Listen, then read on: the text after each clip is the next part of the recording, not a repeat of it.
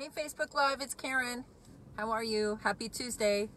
Um, let's see, I wanted to do a meeting with you before I go into my meeting and uh, make sure I get a big book reading out there for all of you that aren't able to get out to a meeting and um, want a little interpretation of the big book, right? For what it's worth. So grab your big books.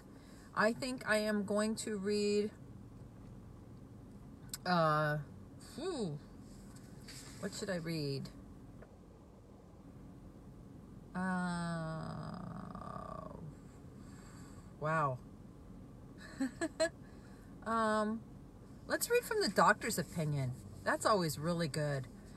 The doctor's opinion, page 28 and to 29 in Roman numerals in the front of the book, doctor's opinion. And I'll start with a quick prayer just so I can get a little centered here because I've been on the run all day. And um, I'm going to start with the third step prayer. God, I offer myself to thee to build with me and to do with me as thou wilt. Relieve me of the bondage of self, that I may better do thy will. Take away my difficulties, that victory over them may bear witness to those I would help of thy power, thy love, and thy way of life. May I do thy will always. Okay, so that's helpful. Uh, so I'm going to read 28 and 29 in Roman numerals out of the doctor's opinion in the beginning of the Big Book of Alcoholics Anonymous. Men and women drink essentially because they like the effect produced by alcohol. The sensation is so elusive that while they admit it is injurious, they cannot, after a time, differentiate the true from the false. To them, their alcoholic life seems the only normal one. They are restless, irritable, and discontented. Unless they can again experience the sense of ease and comfort which comes at once by taking a few drinks, drinks which they see others take with impunity, after they have succumbed, succumbed to the desire again, as so many do, and the phenomenon, phenomenon of craving develops, they pass through the well known stages of a spree emerging remorseful with a firm resol- resolution never to drink again. This is repeated over and over, and unless the person can experience an entire psychic change, there is very little hope of this recovery.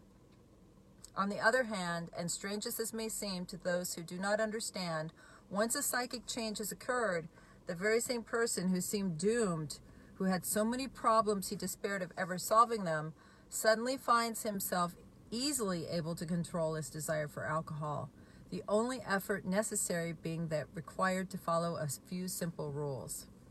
So, this is a very important reading if you are an alcoholic like I am. Um, you know, it talks about this is the doctor's opinion. So, this is a doctor saying this, right? Men and women drink essentially because they like the effect of alcohol, right? Duh. Uh, so, even though they admit it's injurious, it, it injures them, they can't, after a time, differentiate from the true from the false, okay? After a while, their alcoholic life seems the normal one. Now, what that means, if you don't know what that means, that means that after a while, you start lowering the bar. the bar just keeps getting lower.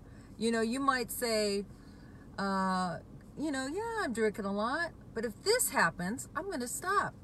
Right? It's like that insidious line in the sand, you know.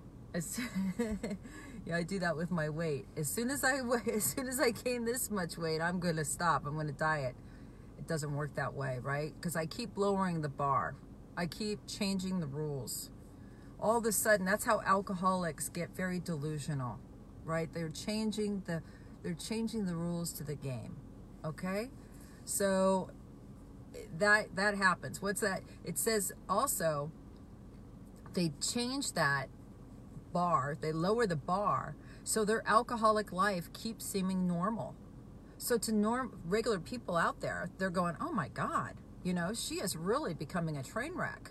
She should quit drinking." And you keep lowering the bar, so it just seems normal to you, right? Um, they are restless, irritable, and discontented. That is the perfect definition of the alcoholic mind restless, irritable, and discontent.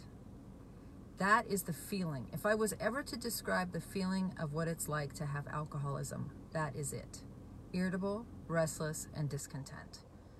Constant. A chronic discontent. That's what it's like. Um, so it talks about after they have these drinks, this is what happens to an alcoholic. After they come decide they're going to drink again, they can't stand that irritable, restless, discontent feeling, so they start drinking. Um, the phenomenon of craving develops. So once I start that, the craving starts, and then I start with a spree right? And after the spree, I then I'm remorseful after I've gone on a big binge, right? Then I'm remorseful. Then I say I'm never going to do it again, and then I start the whole thing over again. That's insanity. That is alcoholism. Normal people don't do that. That's I'm just telling you right now. It says this happens over and over and over again. It can happen for years, right? This cycle, this I'm going to have a drink, start the craving, go on a spree, feel terrible about myself, swear to God I'll never drink again, and then I'm going to do it all over again, over and over and over. It says that this is repeated over and over unless this person can experience an entire psychic change. There's le- very little hope of his recovery. Okay, so then it says, this doctor says this. On the other hand, and strange as this may seem to those who don't understand, once a psychic change has occurred, that same person who seemed doomed, who had so many problems, he despaired ever solving them, suddenly finds himself easily able to control his desire for alcohol. The only effort necessary, he follow a few simple rules. So think about that. Years and years and years of drinking like that, and then you have a psychic change, not a lobotomy, right? You're not having brain surgery. Somebody's not, uh, you know, surgically removing something in you. You've had a psychic change and you don't have to drink anymore. That is amazing. That is amazing. You don't even have to pay for it, it's free. It's a psychic change. It is the way out for an alcoholic addict. This is very, very good news for someone like me, right? You would wonder why everybody doesn't do it. But it seems to be those few simple things that you're required to do. Nobody wants to do them. One is you have to remain abstinent. As soon as you pick up a drink, that craving starts. So you can't physically get that thing going again. It's almost like an obsessive compulsive disorder. Once you get that going, it's it's just an obsession. You cannot think of anything else, right? Your mind is hooked. Then the mental illness starts, right? So it's a mind body problem. So the first thing you got to do is get the body out of it. Quit the substance. No more. Detox, whatever, stop. Once you do that, the few ch- slight changes you have to make is the cure to have that psychic change is I believe, for me, the 12 steps of Alcoholics Anonymous. Now, for a lot of people, the psychic change happens in church, it happens through service, volunteering. It, there's a lot of ways the psychic change, but the 12 steps seem to be able to take somebody's attitude, to take the way they see things, and shift it just a little bit so. It takes that irritable, restless discontent way that I see life. And it just, every step that I work in Alcoholics Anonymous just slightly changes it. Now, as I've said before, people don't need a full 180 kind of uh, a, a, a shift in perception. You can have one degree and it'll drastically change your life.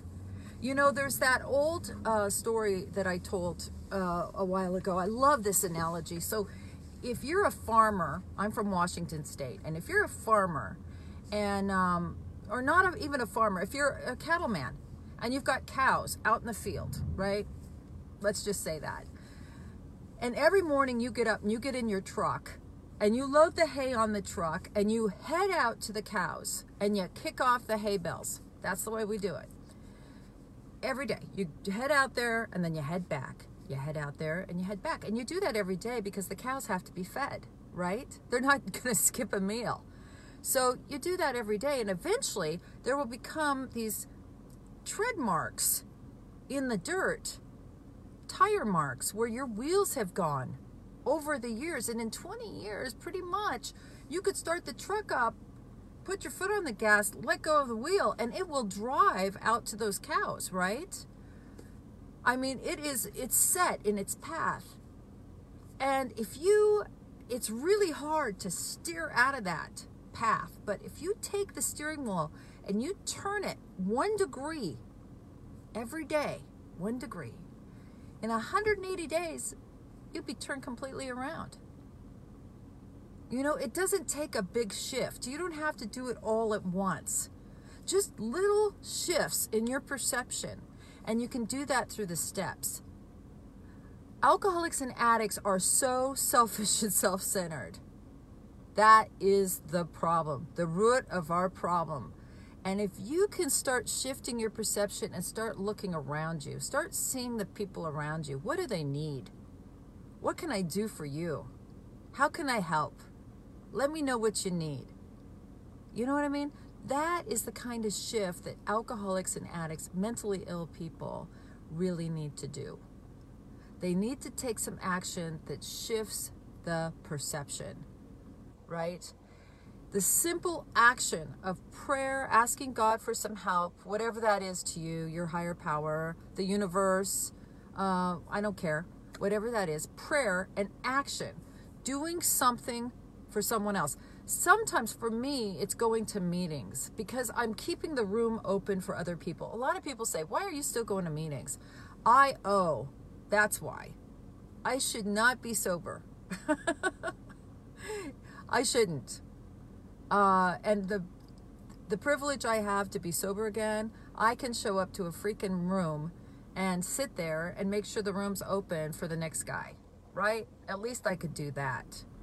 Um, and I and I happen to help a lot of people. I, that is how I stay sober. Some are sicker than others, and I am very sick, and so I have to help a lot of people. And that might not be your case, but this is the answer: is prayer and service. Prayer in action. It's a program of action, right? People don't want to do that. People want to get sober and they want to take off. They just want to get the heat off. They want their life back. They want theirs, right? They come to AA for the cash and the prizes, right? And they don't understand that this is not, I did a video on this earlier. This AA is not a self help program, it's a learn how to help others program. And until I could do that, I could not stay sober. Until I could figure out that there was no cash and prizes, that that wasn't going to be so much what happened to me in life, but how I react to it, right? That's the only thing I have control over is my reaction, right? Shit is going to go down and shit's going to happen. So I have to have a pretty strong answer. I have to have a lot of God to deal with whatever's coming down my path today, right? And I got a lot of shit coming down my my path. you know what I mean? But what am I going to do? You know, I'm going to pray. I'm going to ask God for help. And I'm going to see if I can help someone else because I am further down the road than someone else is. And there's people behind me that are trying to get where I'm at, right? And there's people in front of me trying to show me how to get there. And I believe that's what the whole deal on life is, right? No matter what you're doing, whether an alcoholic or addict or not, you are ahead of the game of someone else. So you're supposed to turn around and help the guy behind you. That's what we're supposed to do. Our experience will benefit others. Thanks for listening. Have a great night. I love everybody. And I'll see you tomorrow. See you on Instagram. Bye.